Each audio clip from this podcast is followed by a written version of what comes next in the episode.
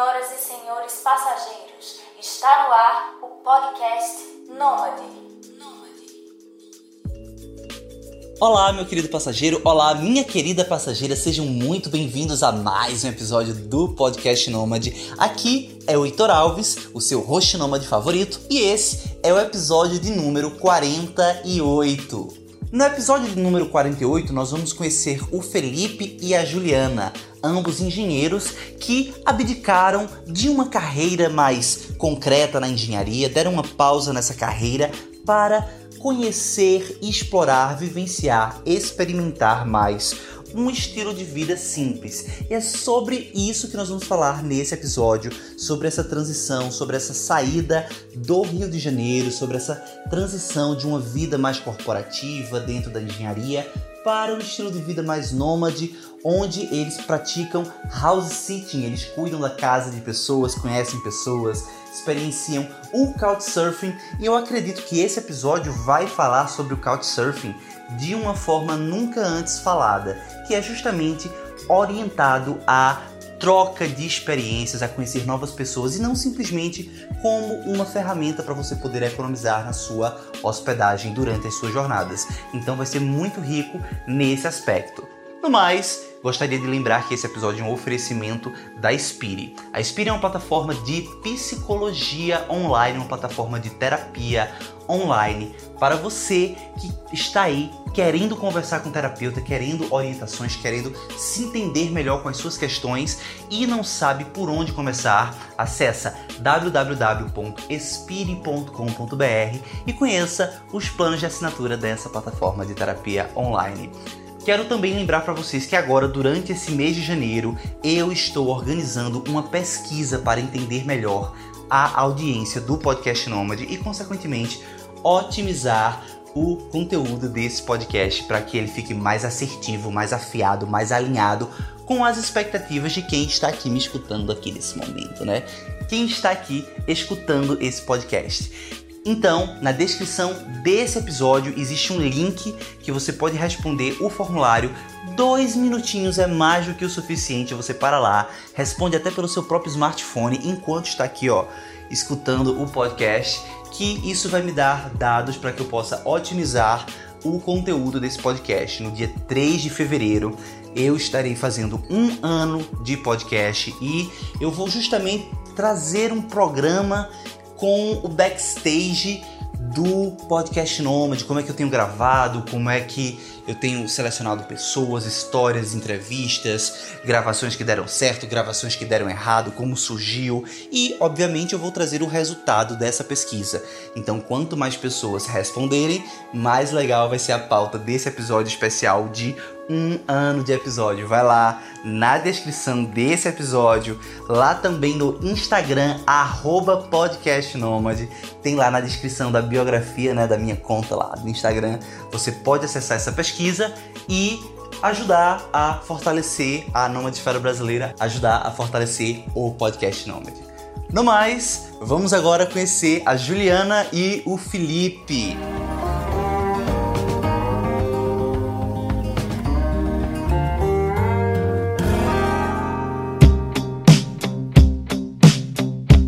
Eu sou Juliana, é, eu sou engenheira de formação, é, sou nômade desde março de dois mil e dezenove. É, hoje eu sou entusiasta de uma vida mais simples, eu gosto de, de viver numa simplicidade e a gente hoje viaja pelo mundo desde março de dois mil e dezenove, desde que vendemos quase todas as nossas coisas. Eu sou o Felipe, é, atualmente planejador financeiro, né, atuando virtualmente, trabalhando online, mochileiro desde dois mil e cinco e, e atualmente nômade digital, né, vivendo essa vida com a Juliana.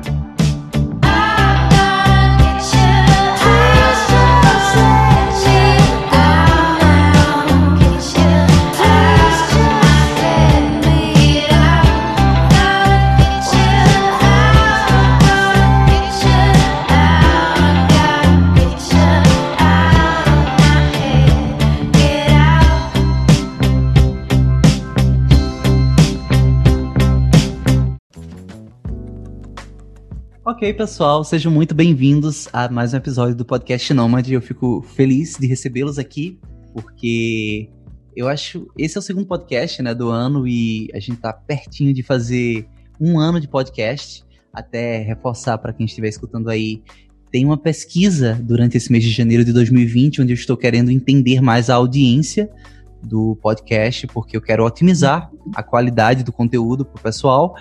E até o dia vinte e sete de janeiro eu estarei com essa pesquisa disponível.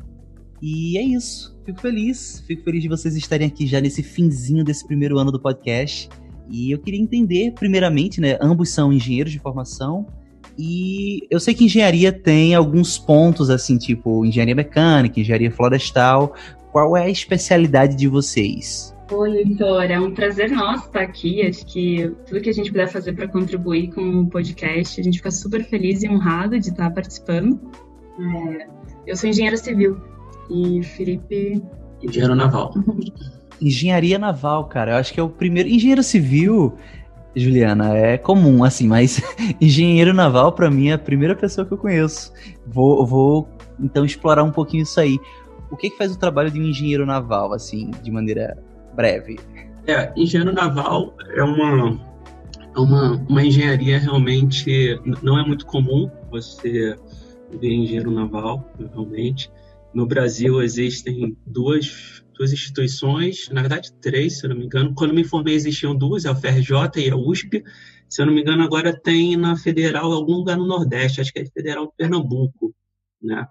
Mas... É, normalmente se associa a engenharia naval somente a estaleiro, construir navio, assim como a engenharia civil, construir prédios, é, etcétera.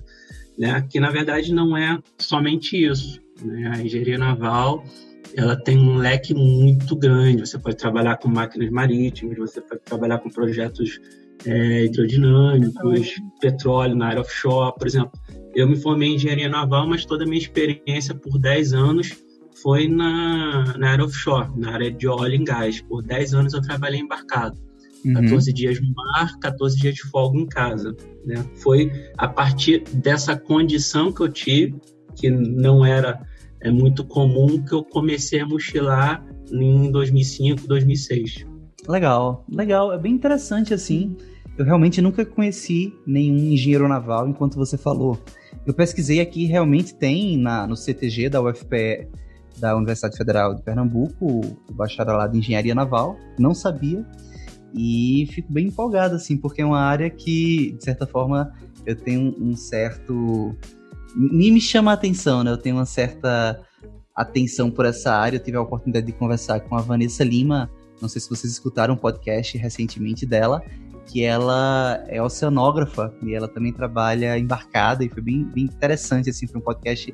Para mim foi um mundo novo, e ter a oportunidade de conversar agora com um engenheiro naval, eu confesso que eu fico curioso, mas também não, não vou entrar muito nesse, nesse aspecto hoje, porque temos a Juliana, que é engenheira civil, então vamos equilibrar a atenção nesse episódio.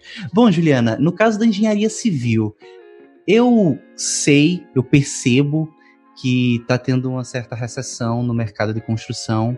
É, recentemente até eu peguei um motorista de Uber que ele era mineiro e veio para Pernambuco porque não estava conseguindo nem ser Uber lá em Minas Gerais, veio para cá. E aí você é de, de Curitiba, mas eu acredito, pelo que a gente conversou previamente, que você se, teve a sua base, montou sua base no Rio de Janeiro, né? Então, profissionalmente falando, o teu mercado era no Rio, correto? É, na verdade eu comecei a trabalhar em Curitiba a partir, a partir da minha formação, e, mas a gente já morava à distância, eu e Felipe. Então, quando a gente casou, eu me mudei para o Rio e fui transferida do trabalho para lá. Né? Uhum. E, e, original, e originalmente também, apesar da minha formação ser de engenheiro civil, eu trabalhava com manutenção. E trabalhei num shopping, aí por, em alguns shoppings, por cinco anos. Uhum. No caso, no caso, tu não trabalhava propriamente na construção, não é isso? Você conseguiu encontrar um nicho aí que, assim, é, superou, de certa forma, driblou a crise, né, da engenharia civil. É, mais ou menos isso, né? Eu acho que o, o, grande, o grande ponto do engenheiro é que é um profissional que resolve problema. Então, a gente, a gente vai onde tem problema para ser resolvido. Uhum. E aí, eu fico curioso, porque engenharias, né? Engenharias são áreas que, geralmente, as pessoas que estudam, passam pelo ensino médio, Enem, vestibular, sempre almejam algumas profissões mais comuns, uh, medicina, advocacia, uhum. engenharia, até como uma questão de estabilidade. Faça isso, que são profissões Vai. valorizadas e tal, e aí do nada vocês vendem tudo de vocês e eu acho que pararam, né, de exercer a profissão por um tempo.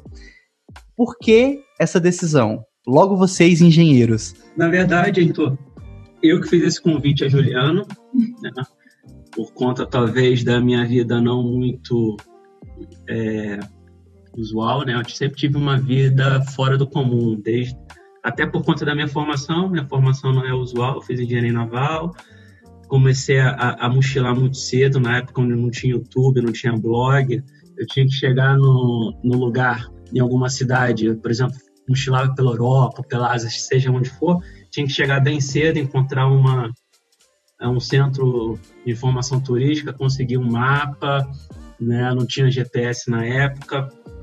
Então, dez anos vivendo dessa forma, catorze dias no mar, catorze dias mochilando, quando, nos, quando não acumulava as férias com a folga, dava cinquenta dias mochilando.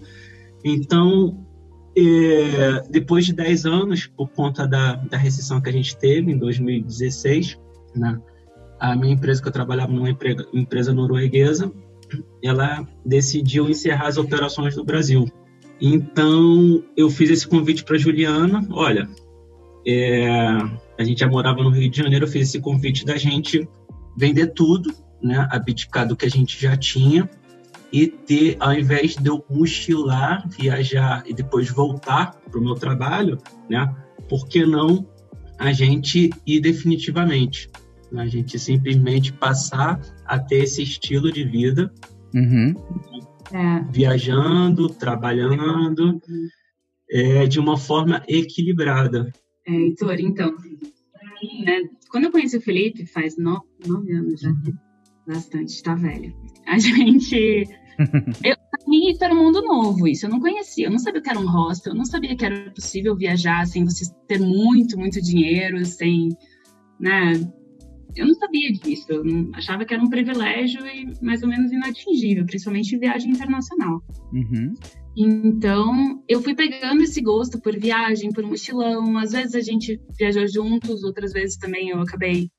né, trabalhava em função das minhas viagens, pagava uma viagem aqui, outra, e, e faz, fazia alguns mochilões. Eu, eu consegui conhecer vários lugares na América Latina, assim, na América do Sul, mas, né, porque tinha um feriado prolongado, eu escapava e ia para esse mochilão.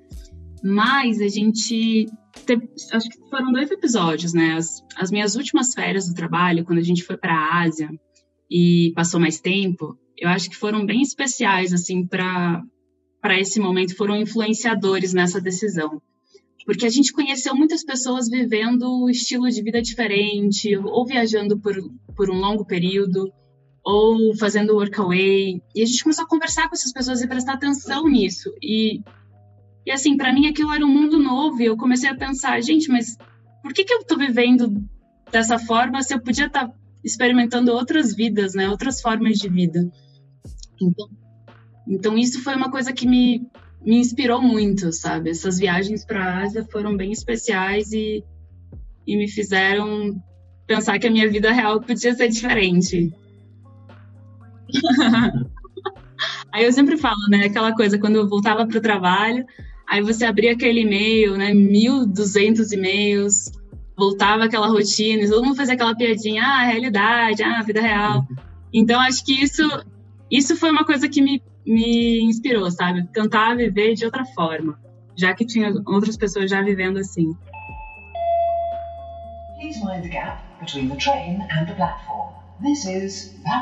E eu acredito que foi daí que surgiu o nome do projeto de vocês, né? De Volta à Vida Real. Fala mais é. desse, desse ponto de inspiração. É, então, eu... Eu comecei a compartilhar as nossas, os pensamentos, as nossas viagens, né, no, no Instagram, e aí eu acabei mudando essa, essa username mais por, para ter uma causa, sabe? Um motivo mais forte do, do projeto. E foi, e foi assim que surgiu esse nome. Uhum. pô, maneiro, bem simples, né? Bem, bem objetivo. E aí, no é. caso, eu confesso, eu acho que até pelo interesse uh, primário, né, da Juliana ter entrado em contato comigo, da gente ter conversado, eu imaginei, assim, que tinha sido a Juliana que tinha puxado o Felipe aí pra vida nômade e tal, mas acho que foi o contrário, né? É, foi, definitivamente foi o contrário. Pô, que é interessante. Que muito, é que eu não sou muito de rede social, né? Eu não tenho Instagram, uhum. tenho Facebook já há muito tempo, mas também quase não uso, e LinkedIn eventualmente, né? Uhum. Pois é, cara, isso inclusive que tu comenta é interessante, porque eu cada vez mais, assim, eu estou meio que sem entender o porquê da rede social, sabe? Eu tenho me sentido um pouco perdido, uhum. assim. Hoje, eu gosto de usar, por incrível que pareça, o LinkedIn. eu, gosto dessa, eu gosto dessa rede social.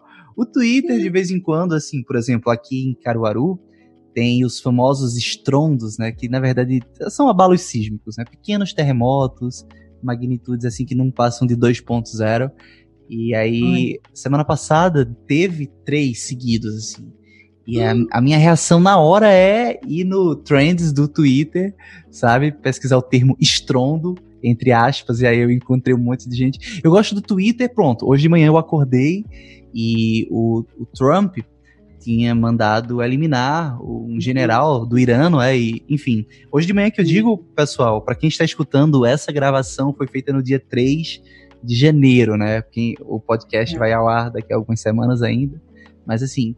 E aí eu, eu acho massa o Twitter pra isso, assim, pra saber o que tá acontecendo agora no mundo, assim, de uma maneira Sim. grandiosa. Mas o Instagram, o Facebook eu já não uso mais, nunca, desde que eu comecei a fazer esses episódios do Podcast Nômade, eu nunca divulguei o meu Facebook particular. Ele existe, mas eu, eu realmente não uso.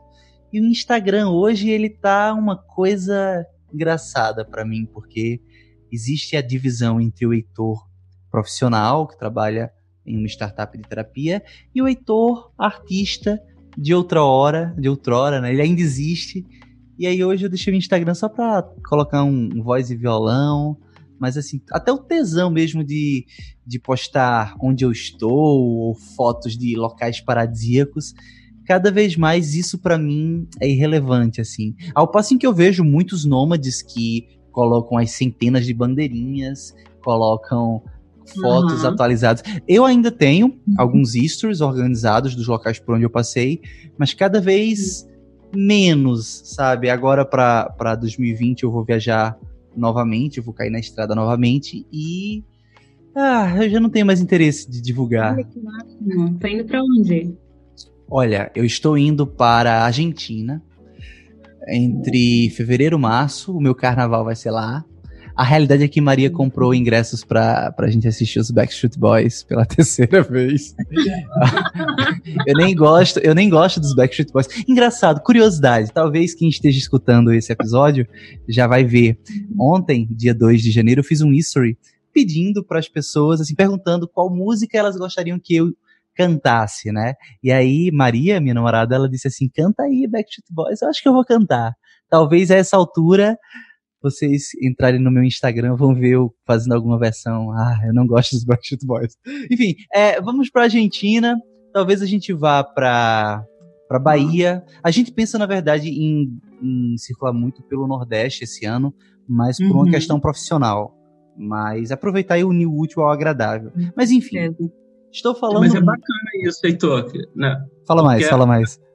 Afinal de contas, você não vai... né, pelo desejo, a vontade de assistir Backstreet Boys, né? Você vai, né, em detrimento no amor pela sua esposa, né? É, pô, são onze anos de relacionamento. Olha, agora eu vou te contar, na, na real, é, eu não conheço de ser fanático, nem, nem sei as músicas, nem nada. Vou aprender essa, né, pra cantar, uhum. provavelmente já está no meu Instagram. E uh, os últimos, as últimas duas experiências que eu fui... foram boas, cara, foram gostosas. É uma banda internacional muito boa. Eles não sabem cantar, a verdade tem que ser dita. Eles não sabem cantar, mas dançam pra caramba. É a indústria da música, né? Mas, pois é. Olha, é, gente... eu tô bacana de comentar esse ponto de rede social, assim, que é interessante. Hoje, hoje, quando a gente mora fora, pelo menos comigo, claro que com o Felipe não aconteceu, mas comigo, é muito... É muito fácil você se ver mais viciado em rede social, porque você fica, você se sente sem contato, sem ponte com, com algumas pessoas que faziam parte do seu mundo, né? Família e tal. Uhum. Então, eu acabei usando mais para divulgar, mas assim, sim, não tem nada profissional, são reflexões, às vezes até, enfim. Pois acabou. é, pois é. Eu, eu acho bem interessante, eu acho que isso é uma, uma opinião do Lucas Morello, que ele já viu aqui algumas vezes, que ele diz que o Instagram, para ele, é muito uma maneira dele mostrar à família que ele tá vivo, sabe? Eu acho... É por aí. Eu, eu, penso, eu penso muito, assim, nos stories. Eu acho os stories muito legais, assim. Eu acho uma dinâmica de você ver imediatamente já, já sumir. Eu acho isso bem, bem bacana, assim. Gostei. Foi uma invençãozinha boa. O Snapchat trouxe essa invenção, eu gostei. Mas, de uma maneira geral, rede social por vaidade, para mim, é uma coisa que... Ah, eu não sei, não me encanta mais, assim, eu tô entrando agora... É, da, da recompensa rápida, né? É, eu tô fazendo trinta anos esse ano, ah, tô ficando velho, tô ficando chato, saca? Pois bem, e aí vocês foram pra Ásia, tiveram esse, como diria o Flávio Augusto, esse ponto de inflexão, e uhum. conheceram outras pessoas com um estilo de vida totalmente diferente, a, a Noruega, né, a empresa norueguesa também... parou as atividades no Brasil, isso estimulou o Felipe a projetar essa vida nômade de vocês, e uhum. começou uma experiência com o Workaway, não foi? Centro budista, resort, e aí? Contem um pouco dessas experiências. É, foi bem bacana. Eu, a gente a gente estava olhando para todas essas plataformas relacionadas à economia compartilhada, né? Tanto Couchsurfing quanto Workaway, é, o próprio House sitting, que a gente vai falar mais tarde, e... E a gente começou pelo Couchsurfing, o que foi bem interessante, foi, foi um bom começo para essa vida, né? A gente começou recebendo pessoas em casa e, e nos nossos primeiros meses de viagem a gente saiu, fez muito Couchsurfing, acho que foram mais de quarenta dias, né? Nas minhas estatísticas aqui, mais de quarenta dias fazendo Couchsurfing. Dias seguidos ou vocês passavam um tempo num hostel, depois Couchsurfing, hostel, Couchsurfing, como é que foi essa logística? Então, eventualmente a gente fazia, ficava em hostel, mas eu acho que a gente chegou a ficar quarenta dias seguidos. Talvez tenha sido até um pouco mais, fazendo Couchsurfing mesmo. Uhum. Mês e meio, quase dois. Então, assim, foi bastante, bastante denso e intenso. A gente conheceu muita gente. E é uma, assim, pra quem não conhece, né, o Couchsurfing, acho que é difícil alguém não conhecer que esteja acompanhando esse, esse podcast. Uhum. Mas, mas o Couchsurfing, ele... A gente, a gente gosta de encarar ele não como esse negócio que, que falam por aí de ah, é hospedagem grátis. Gente, o Couchsurfing, ele é muito, muito além disso, ele vai muito além. E a gente conheceu, a gente conhece e entra na vida local das pessoas de uma forma que, que foi maravilhosa. Acho que você pode falar um pouquinho das experiências que a gente teve. Acho que, assim, a gente fez amigos para sempre, a gente conheceu pessoas incríveis, a gente conheceu, por exemplo, o... o Oliver, né, que é um, um senhor que recebeu a gente em Toronto, na casa dele, mais de duzentas avaliações, e ele, o, o hobby dele é receber pessoas, e ele sai com as pessoas de bicicleta pela cidade para mostrar, então assim, você entra ah, num outro mundo, né. Que legal, eu, eu tô com um amigo em Toronto agora, ele foi revisitar o namorado dele, que fazia um tempo que eles não se viam, que legal, que legal. Olha... Talvez para ficar mais claro, Heitor, é, esse primeiro ano, eu não sei se a Juliana comentou com você, né? É, a gente saiu para realmente é, ter experiências de, de plataformas que possam proporcionar a gente é, experiência compartilhada, né? O que a gente pode realmente compartilhar, porque a gente vive em um mundo onde as pessoas têm que competir entre si, né, para poder conseguir o primeiro milhão, o segundo milhão, o terceiro milhão, e assim vai de forma exponencialmente até você morrer afogado em dinheiro. Uhum. Né? Então, a gente saiu esse ano exatamente para poder é, experimentar é, essas experiências onde que a gente possa compartilhar. Então, quando a gente procurou, né, tanto Couchsurfing, É, Workaway, a gente sempre foi seletivo, porque não se tratava do dinheiro em si, não se trata da economia, né? E realmente, infelizmente, é, essas plataformas, muita, muitas vezes, elas são muito mal interpretadas por algumas pessoas, porque elas pensam na economia. Ah, não, porque eu vou fazer Couchsurfing durante o ano inteiro e eu não gasto com hospedagem. né? Quer dizer, é uma visão muito, muito superficial, muito rasa. Então, a gente sempre procurou é, realmente tentar interagir, tentar ficar em casa de algumas pessoas que realmente pudesse agregar na nossa vida, né? Que realmente a gente, puder, que a gente pudesse é, conversar, é, algo construtivo, que a gente pudesse, onde realmente poderia existir a troca, né? Se a gente percebesse que essa troca não pudesse existir, a gente estava fora, a gente procuraria uma outra é, opção, né? E isso, inclusive, também tanto, tanto para Couchsurf quanto para o Workaway. Uhum. Poxa, que, que interessante, assim, é muito, muito bonito ouvir isso que vocês estão falando, assim, porque eu acho que no final das contas é o que importa, né? Quando eu escutei de imediato quarenta dias no Couchsurfing, eu, a, a minha reação interna aqui, expondo agora para vocês, foi justamente de que, ah. caramba, é muita dedicação a outra pessoa, porque não é feito um hotel, não é feito um Airbnb, a depender do Airbnb, não é, até o rosto tem um, um certo momento de privacidade, mas eu, eu percebo que o, o Couchsurfing, até por você não estar fazendo nenhuma troca monetária, né, não estar tendo uhum. a questão financeira envolvida, é uma troca humana, é uma troca genuinamente humana, são pessoas se conectando, pessoas generosas, se doando, doando a atenção, que cada vez mais é a moeda do século, assim, sabe? O dinheiro escoa para onde a atenção se concentra. E você parar para você se conectar com outra pessoa é uma coisa muito, muito bonita e é uma coisa que eu percebo que vai estar cada vez mais em alta, sabe? Assim, em vários extremos da vida. A gente tá vendo automatização de empregos e cada vez mais serviços delivery, sabe? E você já nem sai muito mais de casa. E aí tem plataformas como o Rappi para trazer a tua comida, o Uber, sei lá, ou a Netflix, até, até a minha própria empresa, né? Você faz a terapia sem você sair da casa. Uhum. E a conexão humana, ela diminui. Em muitos casos, a conexão humana, ela diminui. E eu tenho escutado histórias muito loucas, assim, por exemplo, investidores ali da, sei lá, da Faria, Faria Lima, né? Da, os Faria Limers. Uhum. Eles, é, C-levels e tal, C E Os e tal, rodando de Uber para voltar a se conectar com pessoas. Claro que talvez até por um, por um momento estratégico, por uma postura estratégica de entender novamente a realidade do povo, no geral, classe C, D e E, né? Porque esse pessoal, investidores, altos executivos, é classe alta, né? Classe A. E aí as pessoas estão realmente buscando opções de se conectar com o ser humano, e eu percebo que isso é uma tendência, assim, a, o progresso leva a gente a se afastar, as redes sociais, a gente já não, não se conecta mais tanto presencialmente, e isso está é. virando uma tendência, assim, tipo, essa, esse desejo, essa necessidade humana da gente estar tá conectado ao outro, e o Couchsurfing talvez seja uma das plataformas que mais proporciona essa conexão, como vocês muito bem colocaram, não é pelo dinheiro, não é pelo dinheiro.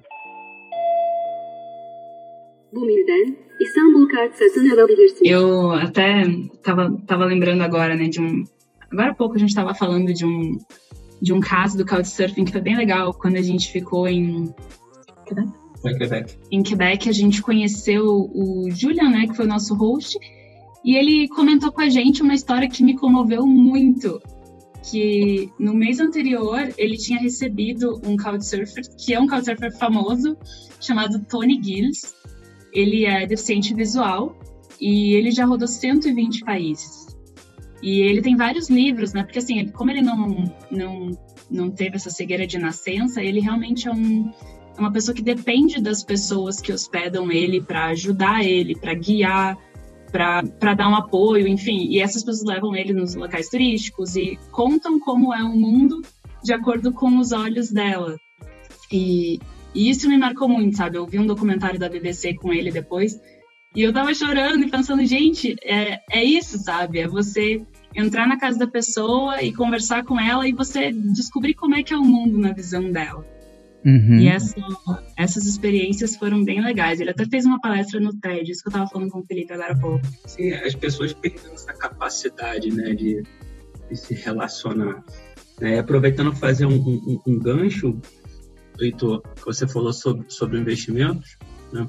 E é, atualmente hoje eu trabalho como planejador financeiro pessoal, né? Então às vezes eu ouço, é muito comum, né? As pessoas, ah, mas Felipe, qual é o, qual é o melhor investimento? Cara, que tem tudo a ver com isso que a gente está conversando. Não se trata do melhor investimento, né? Ah, não, porque eu assisto no YouTube, etcétera, e eu tenho as respostas para essas perguntas. É claro, porque vão produzir esse tipo de conteúdo, porque é o que você quer ouvir, mas não é o que você precisa ouvir. Na verdade, é a pergunta errada, né? Porque no final das contas, não se trata do melhor investimento, se trata do quanto é o suficiente para você. E a partir dessa pergunta, né, você sim desenvolve uma estratégia através de investimentos, instrumentos financeiros que você possa atingir, né, o quanto é suficiente para você. Aí sim, a atribuição de valor, ela está atribuída à sua vida e não ao dinheiro, ao investimento, porque quando você, né, é orientado a investir naquilo que te dá a maior rentabilidade financeira, é você investir pelo dinheiro, né? O valor está no dinheiro, o valor não está na sua vida, né? Então as pessoas perderam essa capacidade de realmente atribuir valor à sua própria vida. Cara, isso que tu trouxe é muito, muito, muito interessante. Pegando até um pouco do que aquele conteudista, né, da área de investimentos, o Thiago Nigro, do Primo Rico, ele trouxe no primeiro episódio do podcast dele, que também é um podcast que eu acompanho, uhum. Ele trouxe o livro do Napoleão Hill, aquele Mais Esperto que o Diabo, é um livro que eu, eu conheci através do Primo Rico e fui ler, eu particularmente achei muito legal, e a pegada do livro basicamente é, tenha propósito, sabe, sem propósito você está só alienado, fluindo no rio da vida, mas sem nadar para nenhuma direção, deixando que a correnteza te leve. E quando você fala assim, o que, que é importante para você? Qual é o teu limite? Com quanto tu quer viver? Uhum. É onde eu percebo que esse, essa realmente é a riqueza. Riqueza é um conceito muito, muito subjetivo e muito individual. Mas aí eu tive a oportunidade de conhecer Um, um empreendedor, um consultor de Recife, que é o Érico de Albuquerque, e nos, de vez em quando ele orienta a, o meu empreendimento, e eu acho bem interessante que logo no início, hoje, hoje eu já estou um pouco mais evoluído do que isso, mas logo no início ele tinha um pensamento que eu achava muito bom, que era assim, se você ainda não hum. sabe o que você quer, queira dinheiro, sabe? Tipo assim, foca no dinheiro, porque tu vai ralar tanto até tu conseguir o dinheiro, que em algum momento pode ser que você encontre o, a, o propósito. E aí, como você já foi nessa direção, você acaba tendo até mais facilidade para realizar o teu propósito, aquele propósito que de imediato você não sabia que, qual tinha, né? E aí é onde eu, eu faço esse adendo, eu vou até um pouco mais além, que essa questão que tu trouxe de quanto dinheiro é necessário é muito uma questão de propósito, eu acho, assim, é muito... Eu, particularmente, eu vivi oito meses fora com mil e duzentos, mil e trezentos reais por mês pra mim e pra Maria, pô. Sabe? Tipo, ah, não. muito não. pouco, muito pouco. E, assim, vivi com muito pouco, vendi tudo que eu tinha e tô nessa. Quero, quero que a empresa tenha uma rentabilidade alta, mas não porque eu quero ter dinheiro. E, e principalmente porque eu sei que eu não preciso de, de muito pra viver. Então... é isso, assim, sabe? Isso é um pouco da minha perspectiva é. pessoal. Acho que, acho que, Heitor, isso, isso é uma coisa bem legal, né? Que você colocou agora, que vocês não, não precisavam de muito e vocês tiveram uma experiência super transformadora para a vida de vocês que repercute até hoje. Então, acho que essa... Eu falo por mim, assim, tá? Porque eu comecei a vida nômade logo depois de sair de uma empresa. Então, essa, essa coisa de você sair de uma cultura organizacional... É, faz com que você comece a viver de acordo com os seus valores mesmo. Porque hoje em dia, muitas negócios, ah, os valores da minha empresa, e a gente acaba vivendo orientado àquilo. Então, hoje a gente tem esses valores bem fortes de suficiência, de simplicidade, de, enfim, honestidade, é, integridade. É, eu acho que essas são as coisas que norteiam a nossa vida hoje. Então, a gente ficar nessa corrida maluca não, não dá, não é mais pra gente. Pois é. E aí, dentro dessa questão de valores e simplicidade, tu tens se interessado em fazer um trabalho, em ampliar uma comunidade voltada para uma vida mais simples, né? Me falem um pouco sobre isso. Exato. É, eu... Esse ano, assim, foi praticamente, né, o meu, meu gap year, então eu tive tempo e, e enfim, força de vontade disponível para desenvolver esse, esse trabalho, e hoje eu estou em uma fase de finalização quase, mas já está bem, bem avançado. Eu tenho um, um site já, que eu vou divulgar em, em breve, e, e ele é sobre, fala sobre isso, é sobre vida simples, porque eu particularmente acredito que, que hoje a gente acaba esquecendo dessas coisas essenciais que fazem a nossa vida feliz. Então, que fazem a nossa vida ser suficiente, né? Eu nem feliz, não queria entrar nesse ponto de felicidade, porque é muito relativo o mundo que a gente vive hoje. Mas essa suficiência, ela proporciona uma qualidade de vida pra gente. Então, eu tô trabalhando nesse sentido hoje. E no teu caso, Felipe, tu também é mais simplista? Como é que é a tua perspectiva em relação a isso? Sim, né, a gente tem isso em comum, né, como pessoa e como casal. E a gente, é, como a gente tinha comentado com você, Heitor, a gente tirou esse ano, né, quando a gente fala em compartilhar essas experiências através dessas plataformas, né, um valor que está ali é a simplicidade, né? Cooperação também. É, cooperação. Então, a gente tirou esse primeiro ano de experiência nômade exatamente para a gente compartilhar, né? Então, para a gente poder compartilhar, a gente tem que estar nessa condição, né? Não é que tem que estar, né? Mas acho que é importante a gente descer alguns degraus e estar nessa posição de ser simples, né? Numa posição de, de humil, humildade, até porque a gente não pode esperar muito quando a gente chega num Workaway, quando a gente chega num, num, num Couchsurfing, a gente tem que tá, estar tá chegando ali de, de coração aberto. Isso é legal, né? Quando você não está esperando muito, se surpreende. Foi o que aconteceu com a gente uhum. em todas as experiências. Bem bacana. Poxa, isso, isso me lembrou que, é um parêntese meio nada a ver, aquela saída do tema para voltar daqui a pouco. Eu disse para todo mundo que eu conheço, não criem expectativas com o último filme de Star Wars. Sabe? Vão pro cinema com a expectativa lá embaixo e aí talvez vocês vão se divertir. Ah, sim. Ah, mas isso é muito pilar budista, cara. A expectativa é a raiz de, uhum. de todos os males, é. males assim, sabe? Talvez, Heitor, até porque você trabalha com isso, né? Com, com psicologia, com terapia, né? É um ponto importante. Eu, eu assisti a alguns podcasts que a Juliana colocou nos últimos dias pra gente... Pra conhecer o seu trabalho, eu não conhecia. Olá. Né? E achei bem bacana. E, e até porque a Juliana ela vai transitando no Instagram, ela vai mostrando inúmeros nomes, etcétera e tal. É importante colocar aqui tanto o Felipe como a Juliana. Eu sou né? conectada. Como, como casal. Que uhum. a gente optou pela vida nômade, essa experiência de um ano, né, dessa vida, não é um ano, a gente realmente sempre teve uma vida relativamente simples, mas a gente poderia colocar aqui dois pontos importantes para o nosso bate-papo, que quando a gente decidiu vender as nossas coisas e ter essa vida nômade, é, primeiro, não foi uma forma de subterfúgio, né, foi por opção.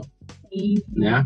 E outro ponto dessa questão de vida simples também é simplicidade voluntária, né, porque a gente realmente tem condição da gente pegar um Airbnb durante um ano inteiro, né? É, ou, ou, ou outras opções, geralmente para um nômade seria um, um Airbnb. A gente tem essa opção, mas por uma opção de simplicidade voluntária, não, vamos lá, vamos experimentar um Workaway, vamos experimentar um, um Couchsurfing com pessoas interessantes, né? E vamos fazer um, um House sitting. O House sitting surpreendeu a gente muito demais. Né? Realmente ficamos muito surpresos com o tipo de relação. Talvez é porque é uma relação onde não existe dinheiro, tem um contato humano, então é impressionante. E aí isso que é legal, né? Foi bom você falar do Airbnb, porque a gente também ficou em Airbnb algumas vezes na viagem e aconteceu sempre uma coisa muito engraçada, né? Quando a gente ia para o Airbnb, me, me soava que assim, as, as pessoas que fazem o Airbnb, elas realmente estão... Cara, ninguém recebe alguém na sua casa, cobra, né, pelo quarto, por isso que a gente ficou compartilhado, hein? Um, não um espaço inteiro pra gente. Mas ninguém faz isso porque as pessoas realmente estão precisando daquilo. Uhum. Mas toda vez que a gente inevitavelmente acabava comparando com as experiências em que a gente não estava pagando, a gente era muito mais bem atendido, a gente era muito mais bem tratado, sabe? A gente chegou no centro budista, por exemplo, assim, uma recepção, parecia que era uma família distante, um parente distante que estava te recebendo em casa, com um cartão, com chocolate, com, sabe, um carinho que não... a gente não encontrou no Airbnb. Olha, eu acho que, infelizmente, o, o capitalismo, ele, ele bitola a gente, sabe? Ele, ele, ele adestra a gente de uma forma tão subliminar, tão subjetiva, tão sutil, hum. que a gente se prende naquilo de tal forma que, às vezes, a gente não consegue mais enxergar outro valor que não seja monetário. E esse, esse valor da conexão, ele, ele é muito, muito... forte, esse, esse contato humano. Isso que vocês trazem tem todo sentido, porque tem pessoas que colocam a casa no Airbnb para unir o útil ao agradável, de fato, assim, uhum. ah, eu gosto de gente, quero conhecer pessoas novas e também quero dinheiro, gosto de dinheiro, mas tem gente, uhum. eu, eu tive uma experiência em Bucareste, a gente ficou na casa de uma, uma italiana, mas ela dançava na, no balé é, nacional de Bucareste, e ela colocou uhum. a casa dela, e eu acho que ela estava muito, mas muito necessitada de dinheiro, porque, uhum. é, sabe, parecia que ela não teve prazer, ela mal recebeu a gente, sabe, particularmente foi horrível, assim, a gente não teve contato com ela, e aí, em Bucareste ainda, a gente ficou na casa de uma professora, e aí sim, com o Couchsurfing, a Andrea, e uhum. foi maravilhosa a conexão, sabe? É incrível, então, né? Faz muito sentido isso que vocês falam, né, de que quando você não está precisando daquilo, você faz... A, o Couchsurfing, você coloca a sua casa disponível pura e simplesmente pela vontade de receber pessoas, a dedicação a isso, a essa finalidade é total, e isso é muito bom. Pedimos a sua atenção aos procedimentos de segurança que apresentaremos a seguir. Eu peguei um Uber antes de ontem, e uhum. o, o rapaz, ele é bombeiro, sabe, bombeiro, trabalha um dia como bombeiro, folga três. E aí meio que ele intercala. Ele trabalha um dia como bombeiro, folga, trabalha um dia como Uber, folga, hum. trabalha outro dia como bombeiro, folga, e fica nesse ciclo. E ele estava visivelmente realizado como Uber, cogitando até sair da corporação para rodar como Uber, porque ele gosta de pessoas, sabe? E... Como eu, como eu comentei há um tempo atrás, eu peguei um, um motorista, que ele era engenheiro, formado em Minas, e ele estava visivelmente constrangido de estar rodando como Uber, ou seja, enquanto para algumas pessoas isso é, é uma realização, para outras pessoas isso é sinônimo de vergonha. E eu acho muito bobo, sabe? A gente uhum. se dobra ao capitalismo, né? Aqui, olha que eu sou super capitalista. É difícil, né? É. Eu sou super a favor de ganhar dinheiros e, e aí, assim... Mas é difícil quando você esquece que tem que haver algo a mais, sabe? E eu tô achando muito maneiro escutar isso de vocês. Eu também tô achando maneiro porque parece que vocês conduzem as respostas como se a gente tivesse ensaiado uma pauta aqui. Quando o Felipe falou de, de house sitting, que é outro ponto que eu queria, de fato, adentrar. Porque Maravilha. Nunca conversei muito... com ninguém sobre house sitting. O que é house uhum. sitting? O que é que vocês fazem é. aí? É. Eu vou deixar a Juliana responder essa pergunta, Heitor, mas antes disso só vou fazer um gancho para ela poder começar, né, com a questão do dinheiro, né? Porque as pessoas, por conta talvez delas terem perdido essa conexão, né, essa capacidade de se conectar com os outros como ser humano, né, elas não conseguem entender, né, e compreender que o valor do dinheiro não, não está no dinheiro, né? O dinheiro, ele é simplesmente uma ferramenta, né, onde que você vai apropriar naquilo que você valoriza, né? Então, por conta disso, aí é onde que a Juliana vai começar agora a falar com o House Sitting, que isso tem tudo a ver com o House Sitting, né? A gente começou a fazer o House Sitting, novamente, não foi pela economia, né? Simplesmente é para a gente ter essa experiência de se relacionar com pessoas através da troca, né? A gente tem um tempo disponível, a gente está viajando, a gente está trabalhando online, né? E essa pessoa, ela precisa viajar e ela tem um, um bichinho que trata como como filho, né, que cuida, que ela vai sair e vai deixar sozinho, né? Então, a gente simplesmente chega na casa dela, né? Ela abre as portas para a gente para receber estranhos, para poder cuidar, digamos assim, do seu pseudo-filho, né? É. Mas eu vou, vou deixar a Juliana responder é. essa sua pergunta. Sobre a nossa experiência, né? Já a gente fez o Workaway, aí fizemos o House Sitting também. E assim, é um misto de uma coisa com a outra, porque a gente também tem essa troca com, com os locais, que a gente já gostava muito do Couchsurfing, ao passo que você também tem a, o trabalho envolvido, né? Você tá fazendo algo pela pessoa, que é algo que a gente tem no Workaway, mas pra gente, assim, deu muito certo com o nosso estilo de vida, com o que a gente faz, e obviamente existe uma economia que...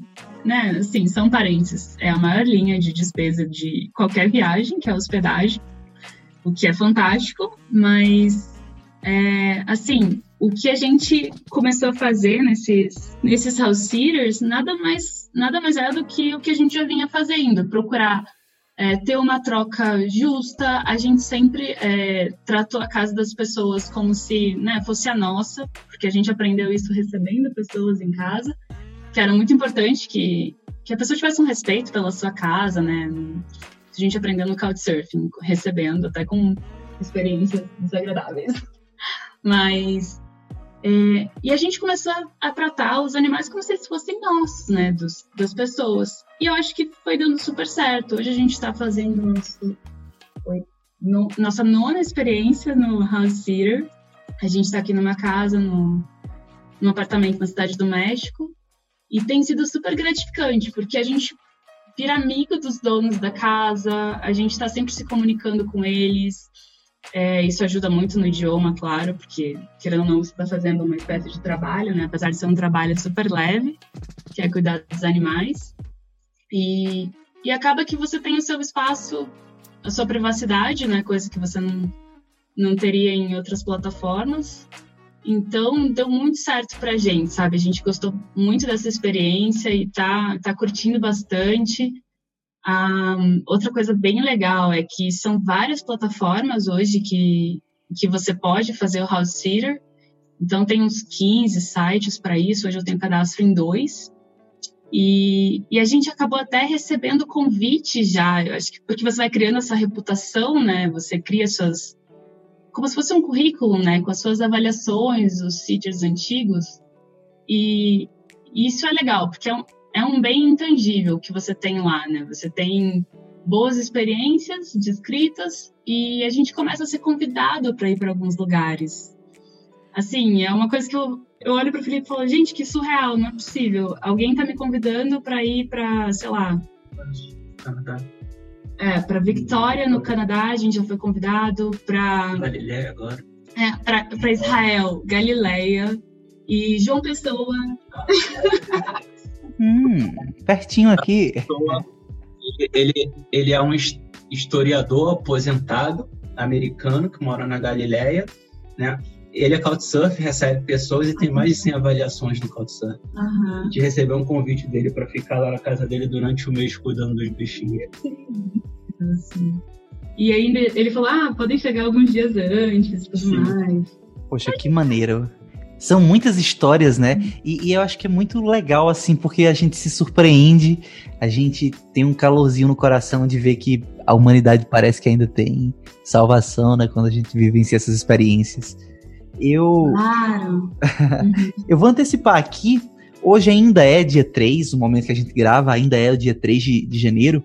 Eu uhum. postei, na realidade, há cerca de duas horas, o formulário com a pesquisa para entender um pouco do que a audiência desse humilde podcast quer ouvir. Uhum. E já tive aqui umas doze respostas e perrengues é algo unânime aqui, tá? Tá crescendo bastante, acho que vai ser um dos campeões aí ao longo desse mês. Eu não posso deixar de observar que vocês comentaram que tiveram experiências ruins recebendo pessoas no Couchsurfing, né? Podemos falar desse assunto? Claro. É lógico. Eu acho assim, né? É, foi muito bom, porque tem muitas coisas ruins na nossa vida que vem para te dar uma lição, né? a gente recebeu um casal em casa e, assim, é, eu entreguei a, o nosso quarto de hóspedes na época, assim, como se fosse um hotel, né? Mas a gente reparou que tinha um pouco dessa mentalidade de, ai, é, a pessoa estava ali, mas estava precisando de um lugar para dormir sem pagar. E eu vejo isso muito até nas solicitações, às vezes, que a gente recebe. Eu não sei uhum. aonde que as pessoas estão sabendo do Couchsurfing, mas elas, elas simplesmente, assim, contam dela e não, não gastam cinco minutos para ler o perfil do, de quem você está se hospedando, para entender qual que é a troca envolvida. Uhum. E, e aí faz com que as experiências sejam ruins, sabe? Aí eu, nossa, o jeito que... devolveram o quarto pra gente, meu Deus do céu. E aí, ah. quer dizer que esse pessoal entregou o quarto muito bagunçado? Como foi isso? Não, assim, é, não, foi, foi bem complicado. A gente, a gente não tava esperando que, que ia ser uma experiência desagradável. De repente, a gente via roupa suja no corredor da casa. E, gente, eu, o, o problema é que a gente tava se mudando, a gente já tava vendendo as coisas. E aí, eu lembro que eu não tinha mais máquina de lavar. E eles estavam precisando fazer... fazer laundry. Aí foi, foi bem perrengue, assim, porque de repente, do nada, tinha roupa suja no banheiro, tinha roupa suja no, no corredor da casa, no espaço comum, assim. Uhum. Cara, foi meio perrengue, assim, a gente não tava esperando que era desse jeito, mas foi uma lição aprendida, porque fez a gente cuidar muito bem, aí, talvez melhor ainda do que o que a gente já ia fazer, né, na casa das outras pessoas. E foram experiências super positivas, todas as as seguintes. Uhum.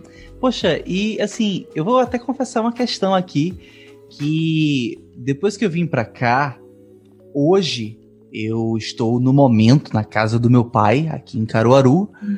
e minha uhum. mãe, ela se aposentou e mora em Recife, na casa de Recife. E a casa de Recife é que é a casa legal, assim, da família, sabe, bem, bem arejada e tem... Nossa, muito se eu for... Bom. Se, se eu for listar, eu vou listar aqui só para momento, sabe, tem gente que é snob com riquezas e ostentação, eu ostento com fruta. A, a casa lá de Recife tem a, acerola, jambo, a, banana, coqueiro, pinha, maracujá, carambola, coco, ah, tem que ter coisa pra caramba. Enfim, é uma muito casa, legal. É muito, a casa da minha mãe, ela é muito legal, assim, e, enfim... Uhum. A casa de Caruaru, ela está num processo de mudança, então aos poucos a mobília está indo para Recife, meu pai está perto de se aposentar, uhum. e essa casa vai se tornar um grande vão sem móveis. E desde que eu voltei, eu optei por ficar em Caruaru, não tem máquina de lavar, então eu lavo minha roupa na mão e eu confesso que eu tô gostando muito dessa experiência. Primeiro, tentar não ter muita roupa e segundo, ah, é. saca, tipo... Não, não, não precisar da máquina, assim, sabe? É uma coisa que a gente... É legal, é, pô, é muito legal você ter um micro-ondas, você ter uma máquina de lavar, você ter um ar-condicionado, você vai é, pegando certos apetrechos tecnológicos e você vai se conformando naquilo, né? Torna, de uhum. fato, a vida mais confortável. Mas eu confesso que hoje uh, é muito divertido. Às vezes eu vou lavar minha roupa e eu pego um podcast. Eu tava escutando ontem, eu assinei aquel, aquela plataforma do Rio de Janeiro, o Book, de audiolivros, e eu tava hum. escutando o livro do Neil deGrasse Tyson sobre, sobre origens do universo, e nananã, e física, e não sei o que, e hélio, e quarks, e prótons, e antimatéria, lavando roupa, e tava sendo muito divertido aquilo pra mim, aquele momento meu, pra mim. Lembrei que uns dias desses eu entrevistei a Dora Lua, que é de Recife, e ela, hum. ela é bem mochileira, assim, e ela tava fazendo isso, lavando roupa na mão, num tanque, e ironicamente dizendo assim, as pessoas me perguntam como é que eu lavo a minha roupa quando eu estou viajando. Isso enquanto ela lavava a roupa, sabe? Eu não entendo porque as pessoas ficam perguntando isso, eu não sei qual é a dificuldade que, que elas têm. Isso ela falando e lavando a roupa. E eu, eu, eu ri muito com aquilo, porque realmente volta um pouco para essa questão da, da simplicidade. Eu sei que a tecnologia facilita, ah. traz comodidade, mas eu confesso que eu, eu particularmente, até sinto... Uh, eu me sinto bem por não necessitar tanto de tecnologia, sabe? Enfim. Sim, tem umas coisas que a gente valoriza, que a gente sabe que é legal ter, mas também se não tiver, tamo aí, não tem problema, né? Uhum. A gente já pegou o quê? Quarto compartilhado, que a gente dormiu numa beliche na parte de cima. Uhum. Isso foi no Couchsurfing.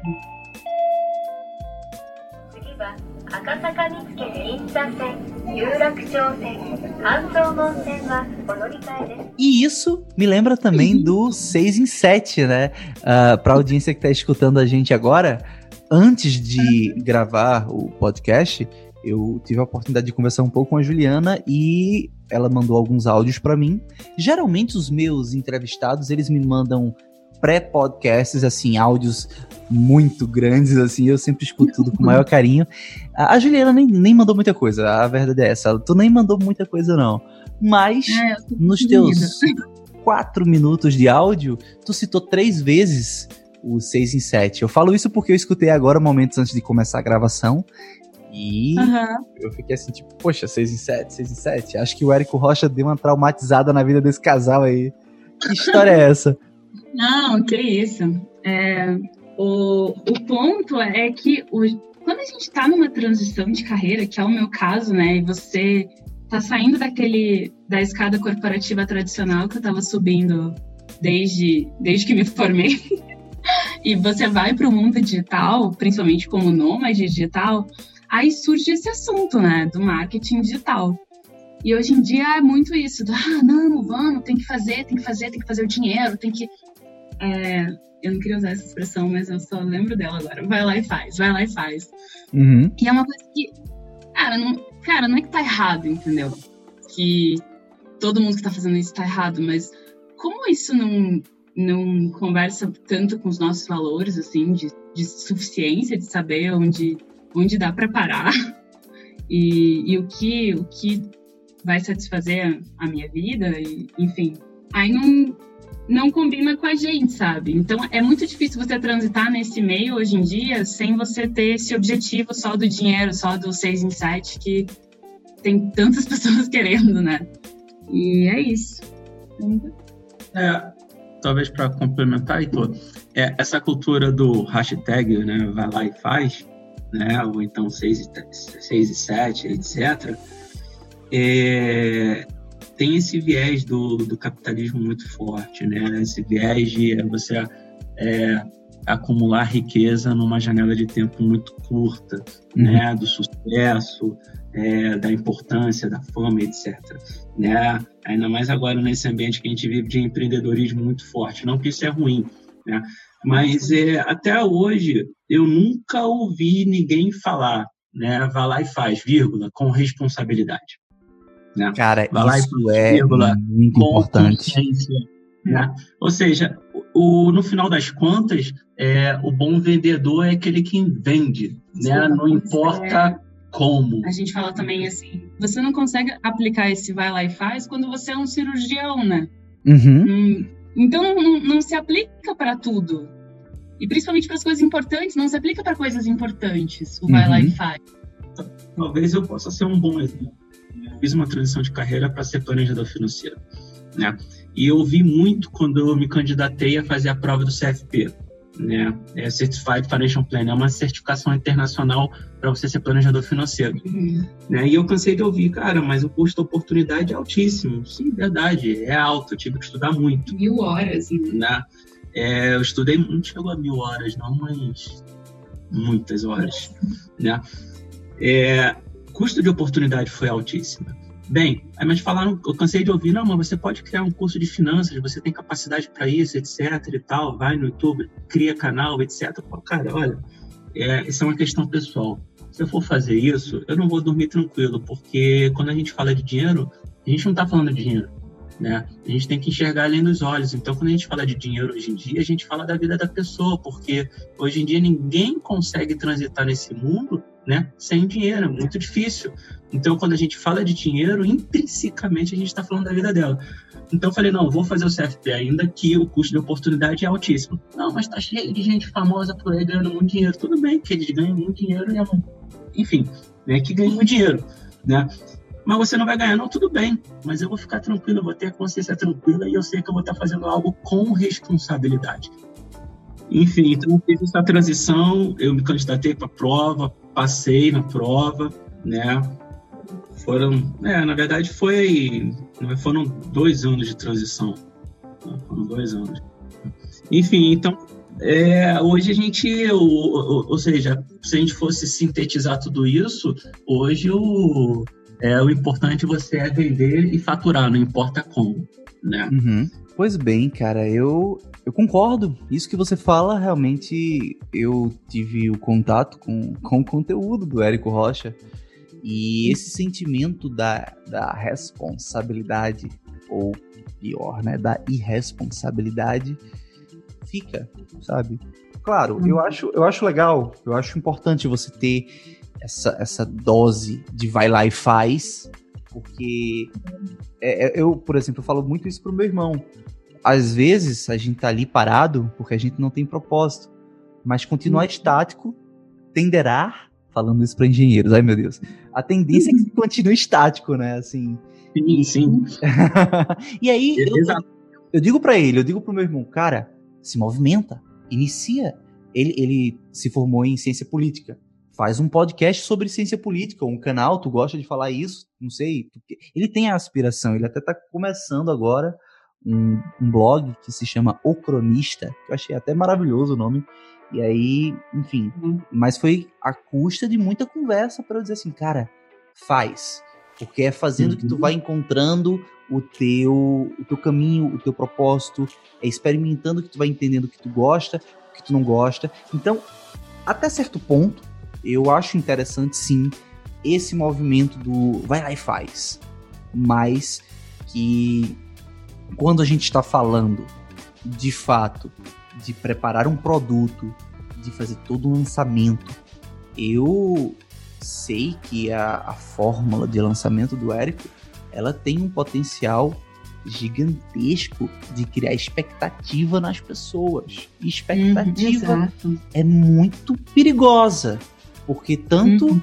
pode jogar a, a audiência e, consequentemente, as vendas lá para cima, como aquilo pode virar contra a pessoa e tá, você tem que devolver dinheiro, você tem que, sabe, você tá com gente lhe processando, porque a depender do que tu tá ali se propondo a vender, às vezes tu tá arriscando vender uma solução que alguém que tá vendo, da tua audiência, que tá vendo aquilo, aquela pessoa precisa muito da solução, e se tu não entrega aquilo bem, sabe? Se tu frustra a pessoa. E aí, uhum. como, é, como é que uma pessoa que tem uma dor muito forte vê o teu conteúdo ali daquela formulazinha de expectativa, vídeo um, vídeo dois, gatilhos e não sei o quê. E aí a pessoa tá, caramba, eu quero isso, eu quero, eu preciso, tô com essa dor aqui e tal. Na hora H, frustração. Como é que uma pessoa que não tem um equilíbrio emocional vai reagir a essa situação? E aí existem riscos, né? Até de vida, sabe? Não existe um, uma certa irresponsabilidade aí, sabe? Tem que ter cuidado, tem que ter cuidado. É, tem que ter. E isso não é discutido, né? Porque uhum. a, a cultura é ir lá e fazer. Não importa se você está fazendo com responsabilidade ou não. Que então, que a gente... No caso dos seis em sete, coloca o, o dinheiro como objetivo. E aí, quando você coloca o dinheiro como objetivo, e vem aquele discurso carregado de gatilhos mentais, né? Que acabam sendo bem perigosos e, e, e geram isso que você falou, as pessoas geram expectativa, elas têm aquela coisa da escassez e elas começam a, não, eu preciso disso, eu preciso desse curso, eu preciso dessa, de qualquer produto, enfim. E, e isso acaba indo contra aos valores, né, que a gente tem hoje. Aí é difícil, é difícil transitar hoje nesse meio sem, sem você não participar e, e olhar com... Não, peraí, tá, todo mundo tá fazendo assim, mas acho que eu vou fazer um pouco diferente, porque isso não combina comigo. Uhum. Principalmente essa coisa de ter o dinheiro como fim, né? É um meio.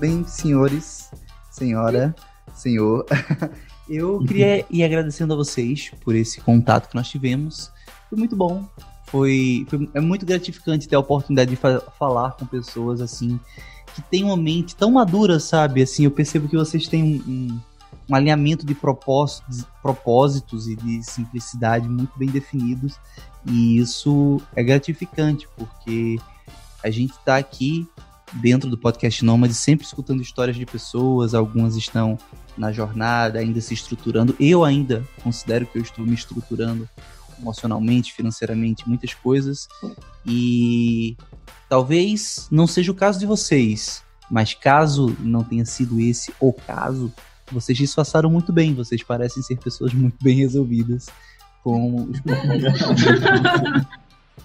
Pô, que isso, Heitor. A gente que agradece a oportunidade e espero ter contribuído. A gente agradece pelo convite e espera ter contribuído de alguma forma. Uhum. Maravilhoso, galera. Bom, então que esse ano agora de dois mil e vinte, nessa década nova que se inicia, seja muito boa para vocês, para todo mundo que está escutando. Eu fico feliz de estar aqui na continuidade, mantendo esse, esse podcast toda semana. E reforçar aqui o convite para quem está escutando a gente durante o mês de janeiro de dois mil e vinte. Vai lá no meu Instagram, vai lá no link da descrição desse episódio. Tem um, um formuláriozinho, dê essa moralzinha para esse, esse host hipster que vos fala. Eu quero conhecer melhor a audiência para saber como é que eu posso melhorar o conteúdo. E gostei, gostei muito de conhecê-los. Obrigado. Prazer. Prazer, doutor. Um grande abraço.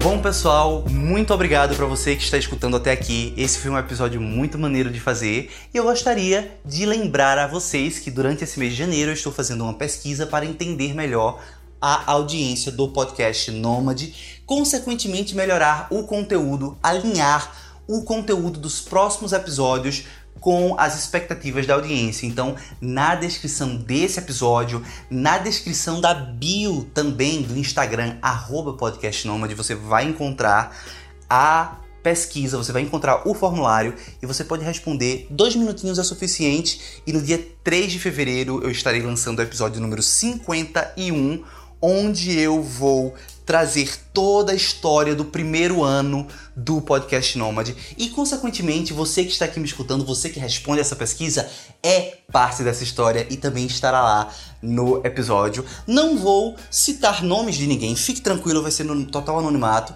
mas eu vou meio que expor a média geral da audiência, as expectativas, os desejos, uh, enfim, coisas que estão ali no formulário, vai lá, responde, dá essa força que vai ser bom para todo mundo. Bom, além disso, reforçar que esse episódio foi um oferecimento da Spire. A Spire é uma plataforma de terapia online para você que gostaria de fazer terapia online e não sabe onde acessar, onde, conect, onde se conectar com o psicólogo. Acessa w w w ponto espire ponto com ponto b r e conheça nossos planos de assinatura.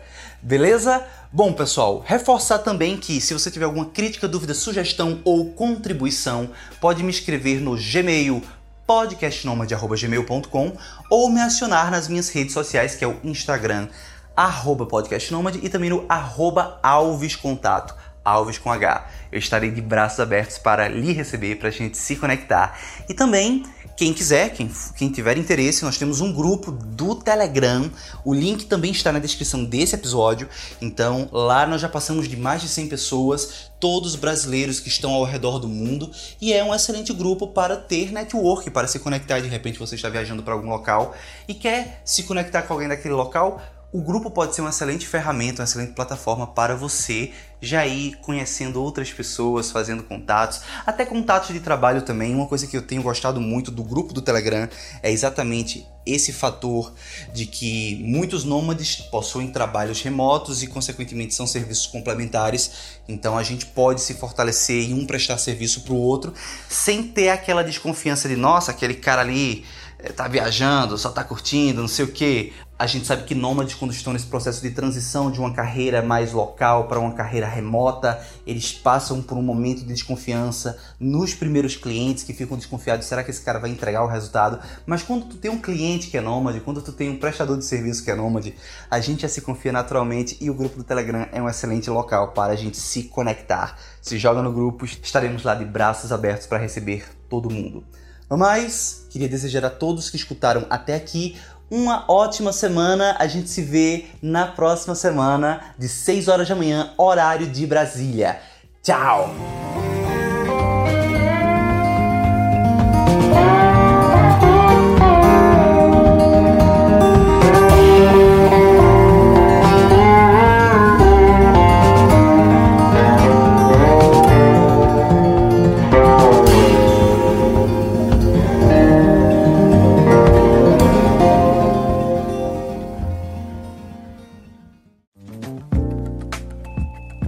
Este episódio é uma edição do podcast nômade ponto com.